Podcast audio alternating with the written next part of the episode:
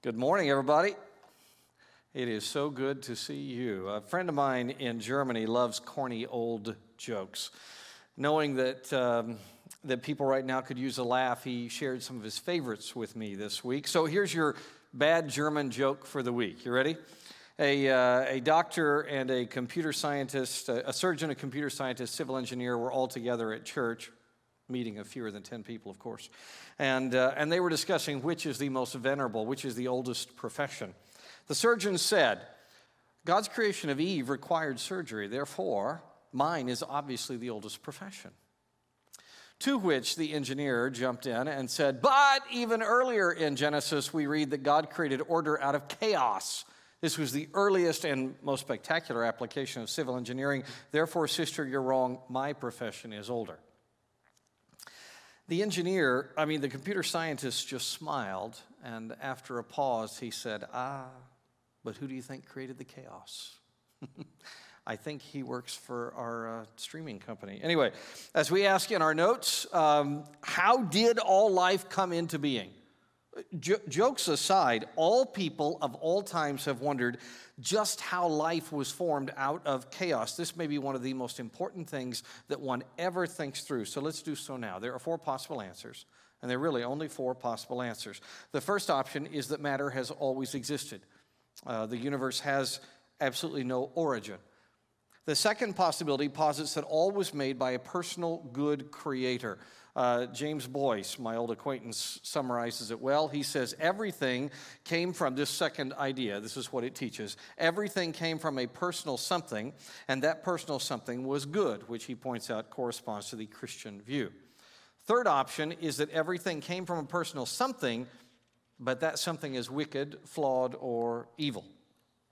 Fourth, the fourth idea is that dualism has always reigned. Um, whether moral or amoral, uh, personal or impersonal, there's a light, dark that created all life. All right, you see the four possibilities. All right, let, us think. Number three can be eliminated right off the bat. Yes, it is philosophically possible, but no serious thinker has ever held to option number three. Dr. Boice explains the reason.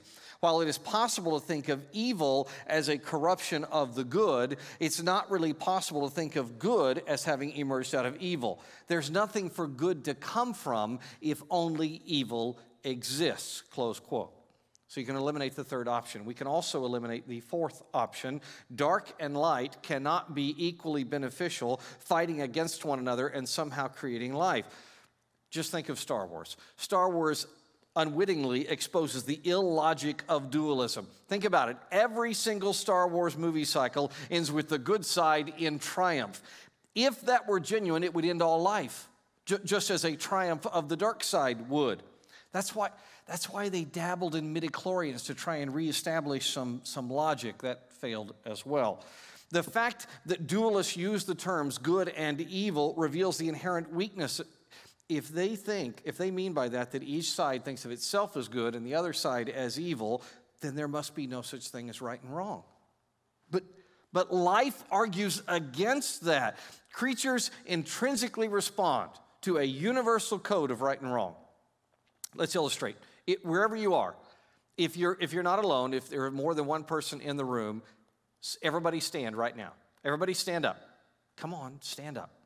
All right, now, Every, you listening? All right.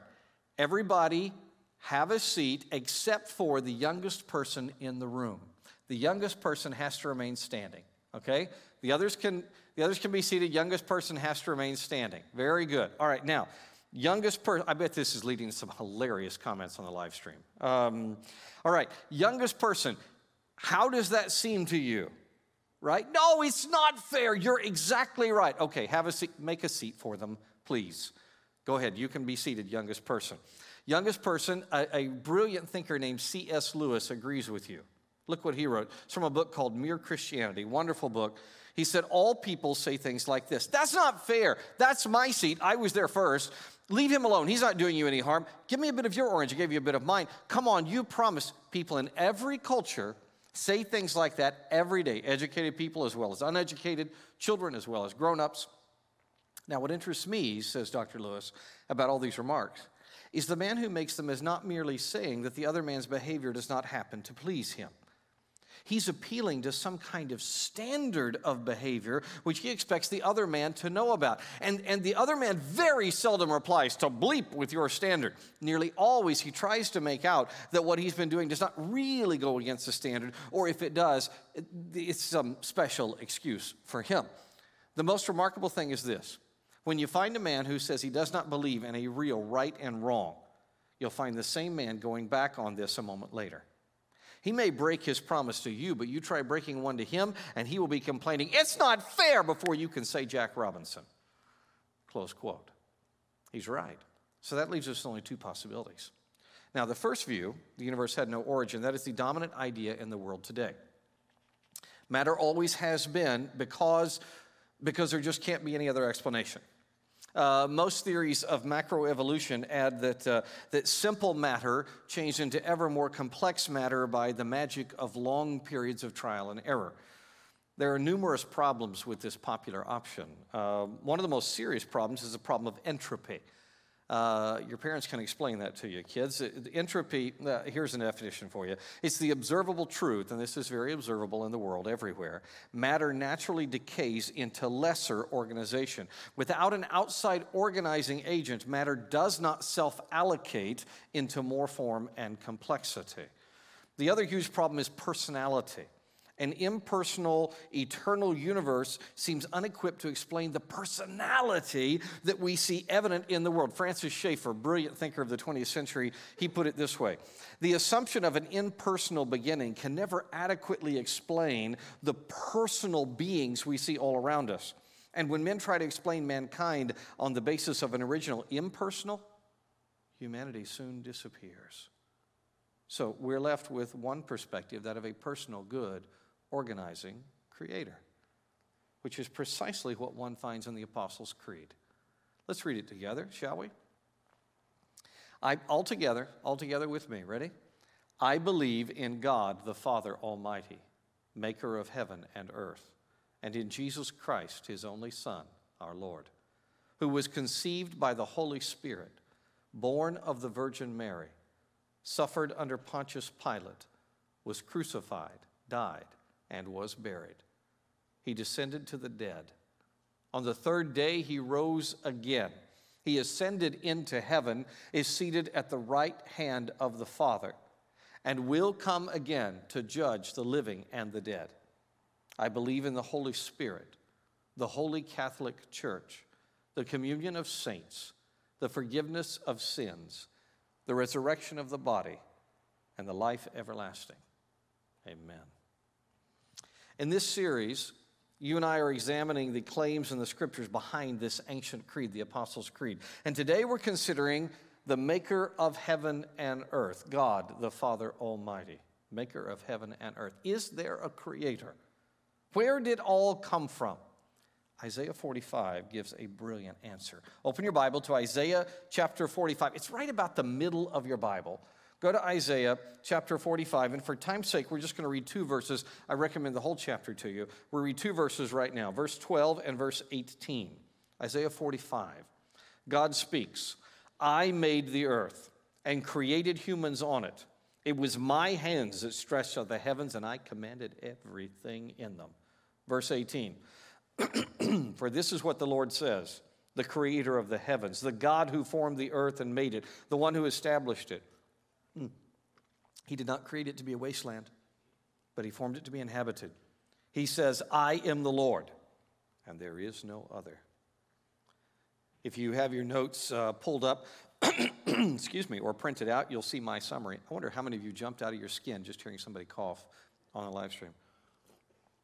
You'll see my summary. God is the creator, Lord, and there is no other.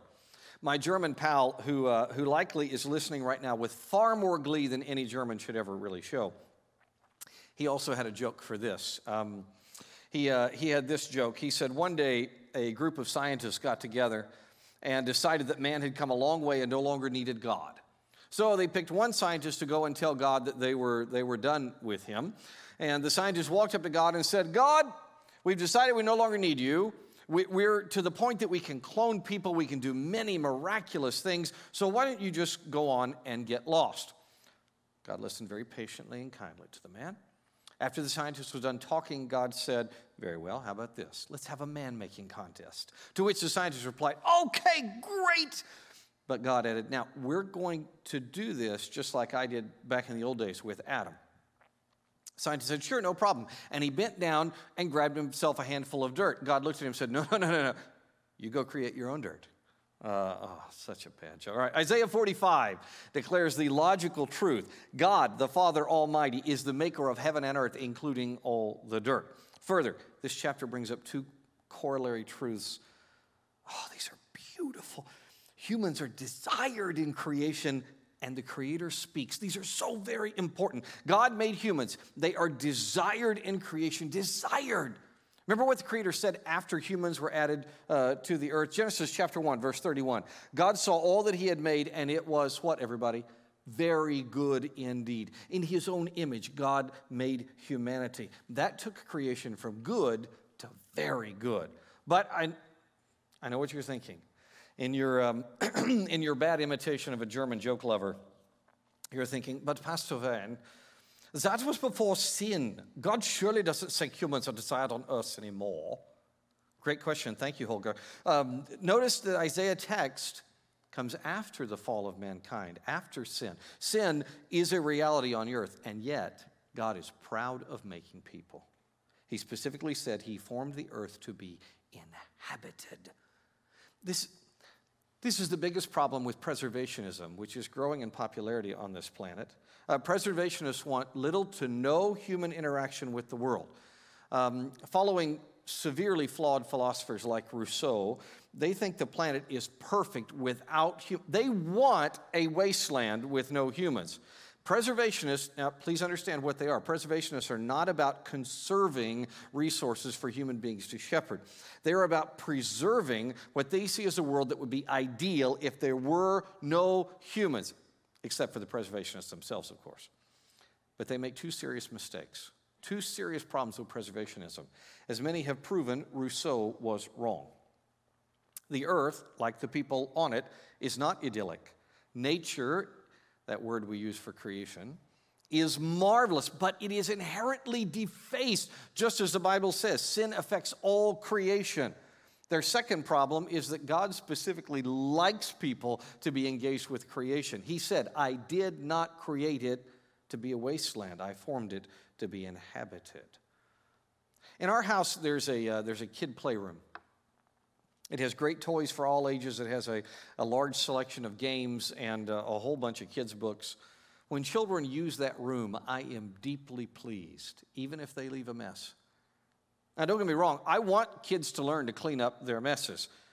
But the messiness does not alter the joy I feel when what I created is being used by those for whom I made it.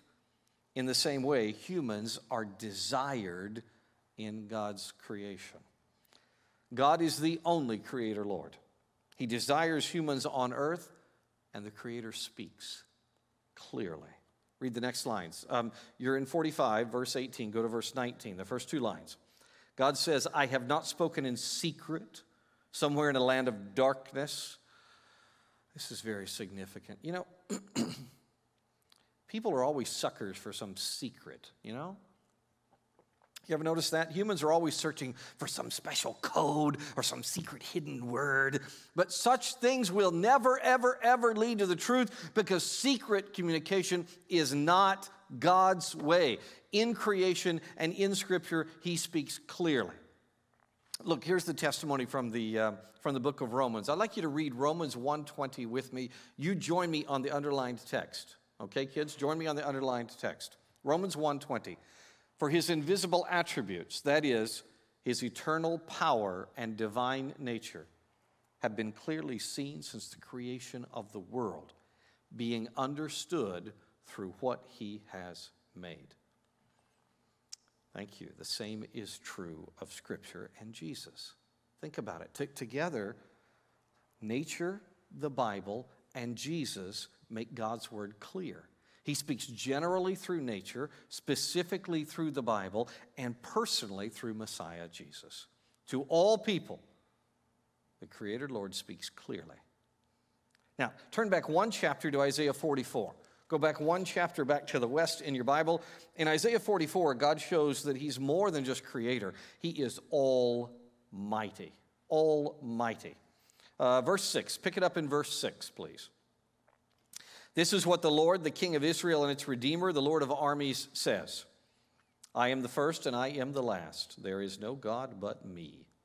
Who, like me, can announce the future? Let him say so and make a case before me, since I have established an ancient people. Let these gods declare the coming things, these gods declare the coming things and what will take place. Do not be startled or afraid. Can I read that part to you one more time? Do not be startled or afraid. Have I not told you and declared it long ago?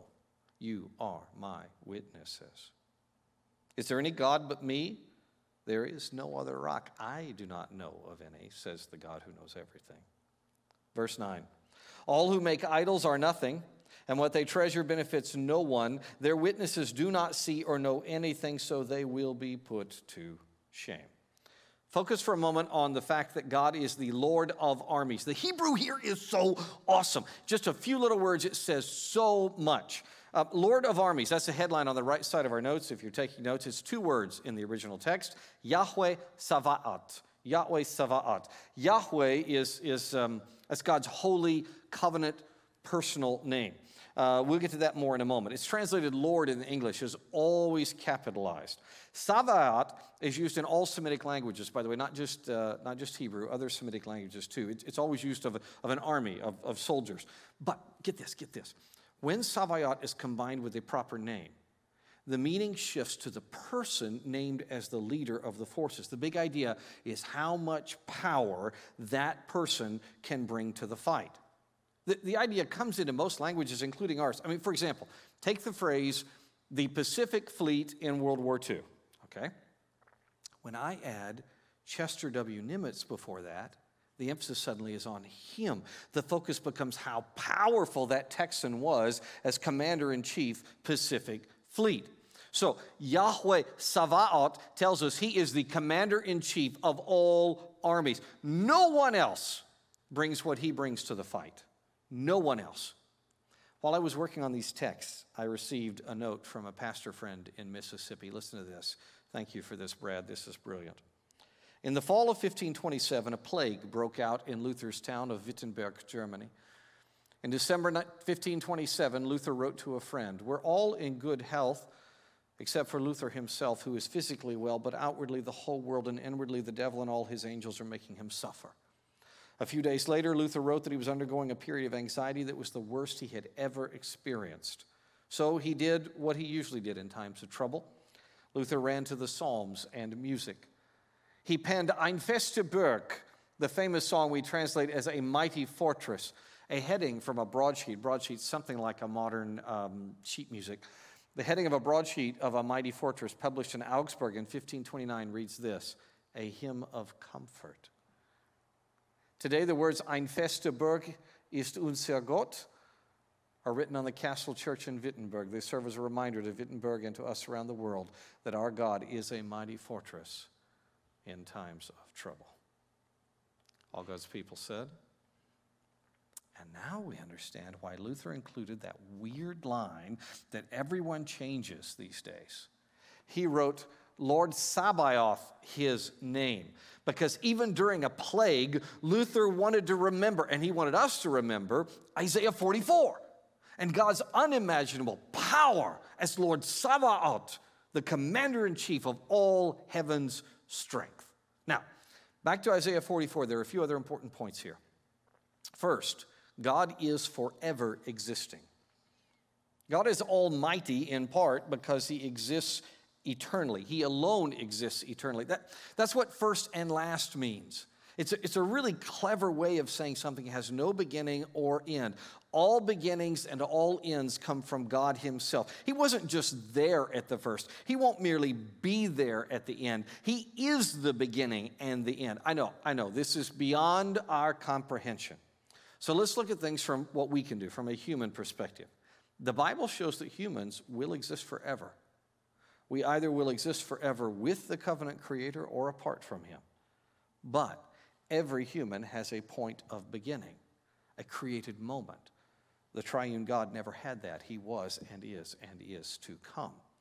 I was five or six years old when I first wrestled with this. All the way home from church, I remember this day vividly. All the way home from church, I kept asking my parents questions, trying to get my head around this concept of God's forever existence. I'm sure that I was incredibly frustrating the way you kids sometimes can be with your parents. In fact, I know I was driving them crazy because as soon as we pulled up in the driveway, mom bailed with some lame excuse like, uh, uh, I, have to, I have to go make lunch. Um, Dad stayed in the car a little longer and finally got frustrated. He said, Look, you keep objecting to everything I say. I can't explain it. It's just true. Why don't you just stay out here in the car until you, you figure it out? You come inside once you figured it all out. Stubborn kid that I am, I stayed there a long time. A long time I sat there and thought. And finally, after a while, something clicked and I went inside to eat cold food that mom had left at my place. So, kids, listen, here's the point. If you need to go sit in the family car and think about this for a while, that's totally okay. You can, you can go right now, just don't tear up anything in the car. Parents, you're welcome. Um, here's what finally tipped things for me that allowed me to go inside God is singular. Verses 6 through 8 show us that.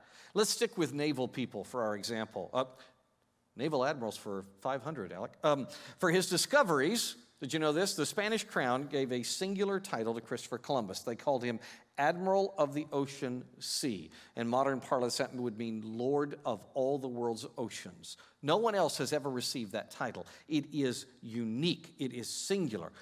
God alone is the true eternal admiral. He knows everything past, present, future. He knows the wisdom of the seas and all of space and beyond space time. False gods do not know. They truly know nothing. In fact, that's what helped me as a little kid. I, I probably remember that one Sunday so well because that was, that was the first time it began to dawn on me how little I know. Yahweh is singular. That's why, get this, in chapters 44 and 45 alone, God repeatedly says, He says almost a dozen times to Isaiah, I am the Lord, there is no other. I am the Lord. There is no other. He alone can and does truly know everything. Only He can tell the future. He is the only true anchor for our soul, the safe rock in our stormy ocean seas. All God's people said, Amen. Now, stay in Isaiah 44 because through this passage, God shows the difference that is made by believing in Him. By faith in God, one gains a whole lot. First, you gain a covenant Lord. Remember, remember that name Yahweh, right? Lord, Yahweh, it comes from the verb to be.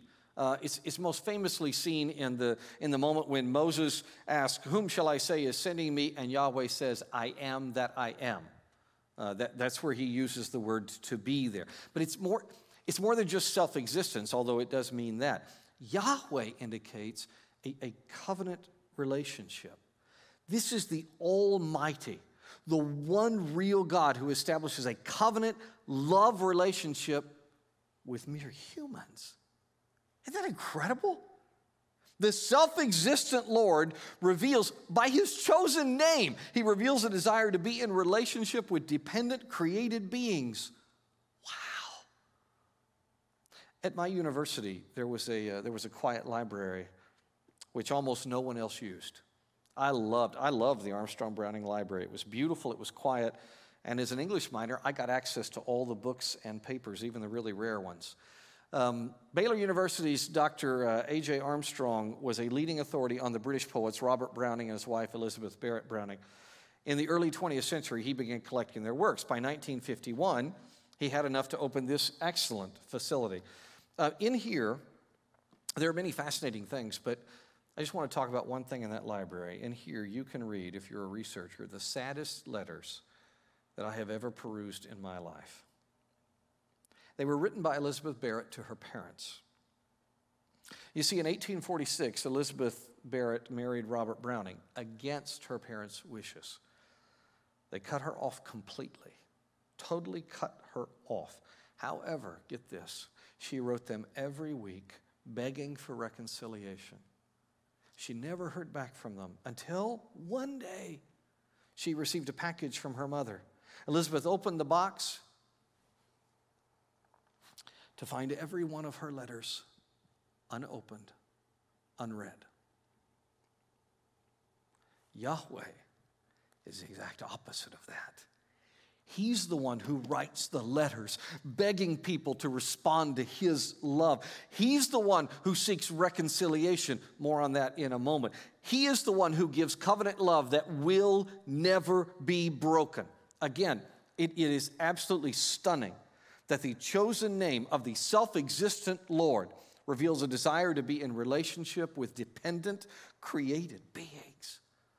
Trusting Yahweh, you gain a bonded relationship with the Almighty. By the way, have you ever thought about why? Why we think it's wrong to break faith with people? I mean, C.S. Lewis was correct. There is an inbuilt human standard. But why? Why do all humans have an inbuilt standard that they know that breaking faith, that cheating is wrong? The only reasonable explanation is that we are created by a personal good creator. It, think about it, folks. If we, if we derived from nothing, faithfulness would make absolutely no sense. But since we are derived from a covenant creator, it makes perfect sense that there is a faithfulness standard that is hardwired into people.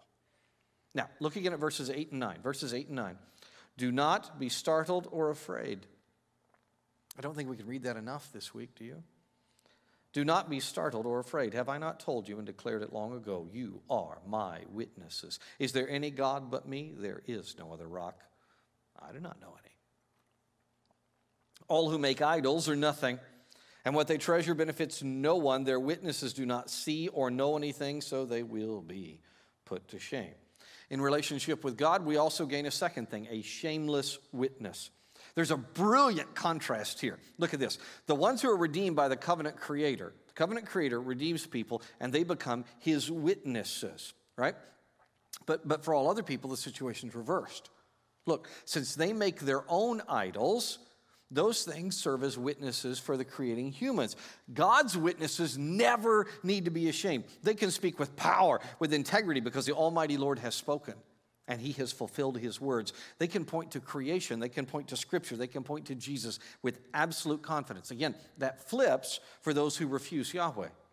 The created things these people worship, whether they're, they're false gods or wealth or power or health or et cetera, et cetera, those things are silent. The creators who, who are trying to fill God's role themselves are inevitably ashamed. The Apostle Paul summarizes this beautifully. Romans chapter 1. For I am not ashamed of the gospel. You see Paul's thinking, Isaiah, isn't he?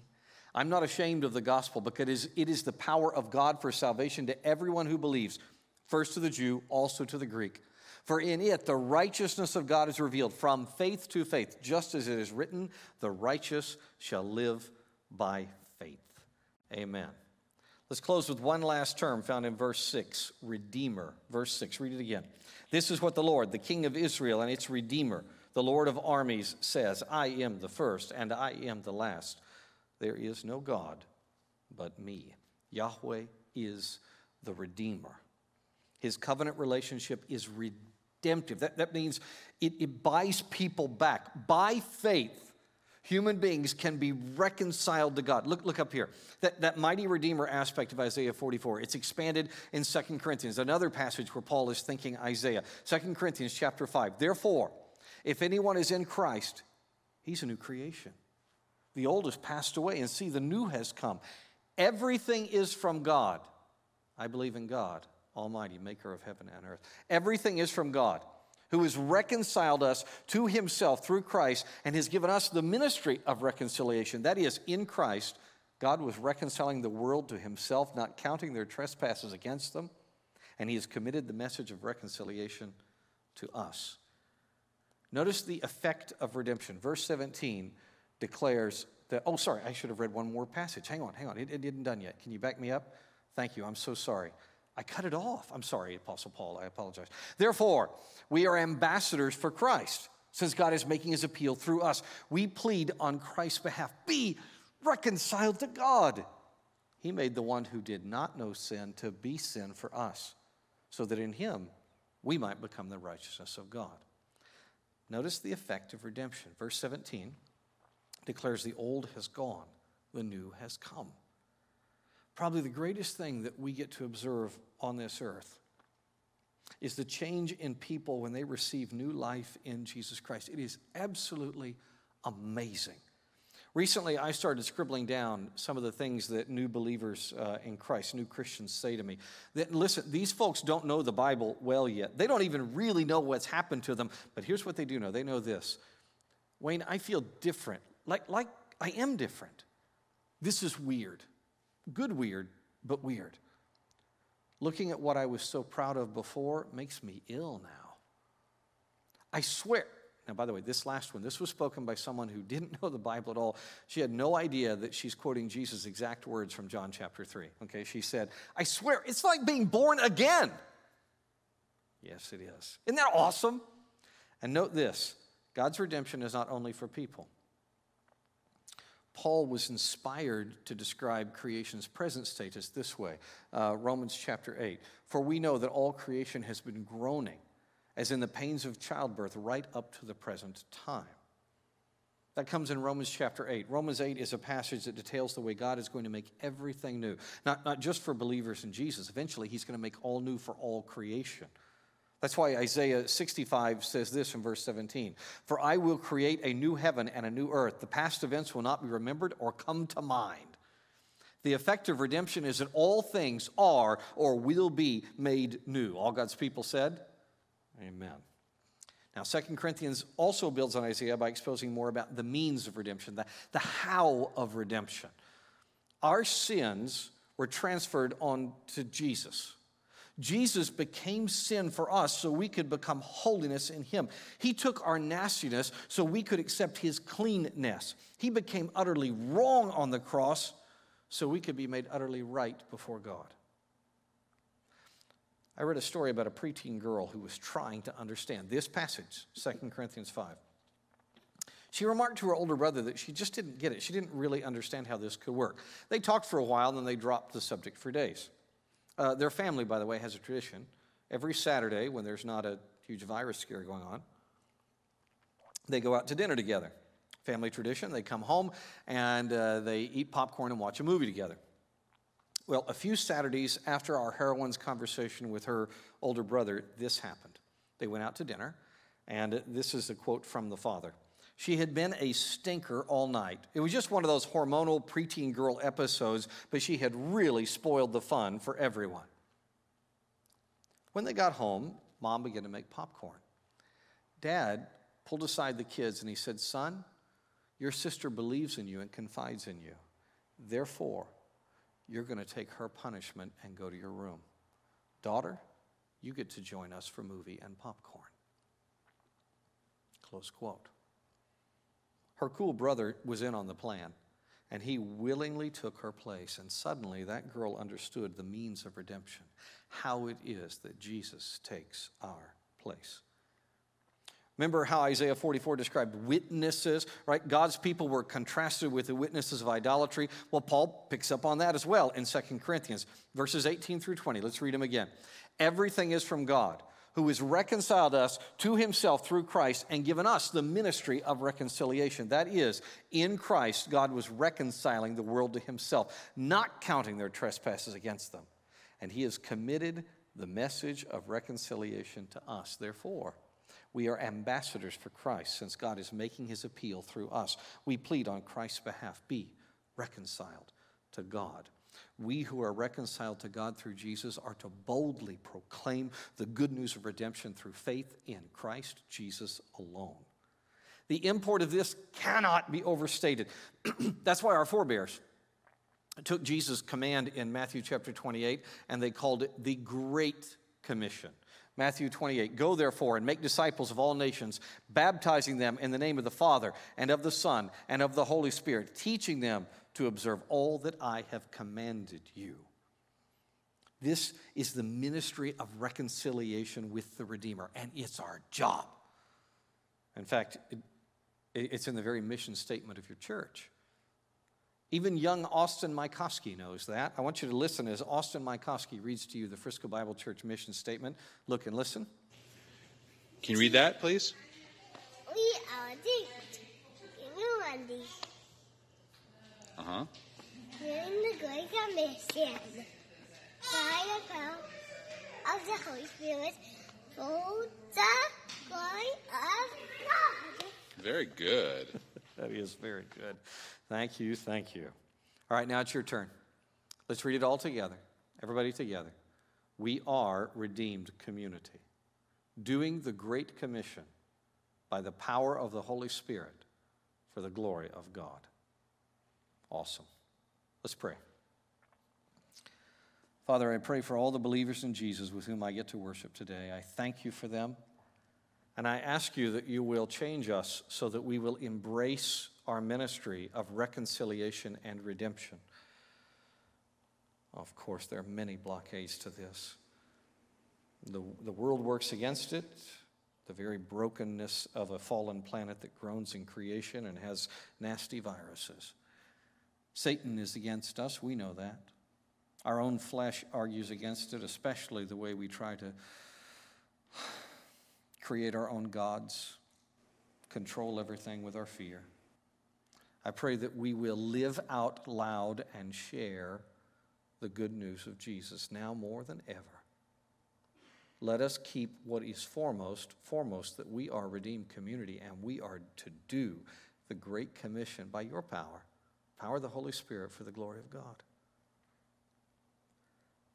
And speaking of that Great Commission, Lord, I pray for anyone who is studying with me today, wherever and whenever they are, that has never trusted Jesus as Savior. Oh, Almighty Father, please let them hear the message of reconciliation that it is by faith that we are saved. That Jesus, who knew no sin, became sin on our behalf that we might be justified, we may be made righteous before God. I believe in God the Father Almighty, maker of heaven and earth, and in making it, you made a way for me to be reconciled. And friend, God made a way for you to be reconciled even after sin. It's by faith. Always has been and always will be. Justification is by God's grace alone, through faith alone, in Jesus alone. Trust Him. He died on that Roman cross for you. And He rose from the dead so that if you trust Him, you, you get to trade places, you get to be the holiness of God. And then Jesus didn't stay dead, He rose from the dead, conquering even your sin and mine so that we could be with him forever as part of God's family. We get to eat popcorn and watch Netflix with God. Trust him. Right now, put your faith in Jesus.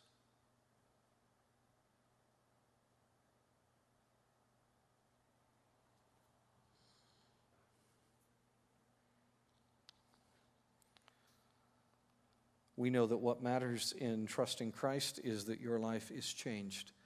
And the Holy Spirit of God does a much better job of follow up than I ever could. But if you believed on Jesus, please write us. We would love to engage with you and rejoice with you. Thank you. Amen.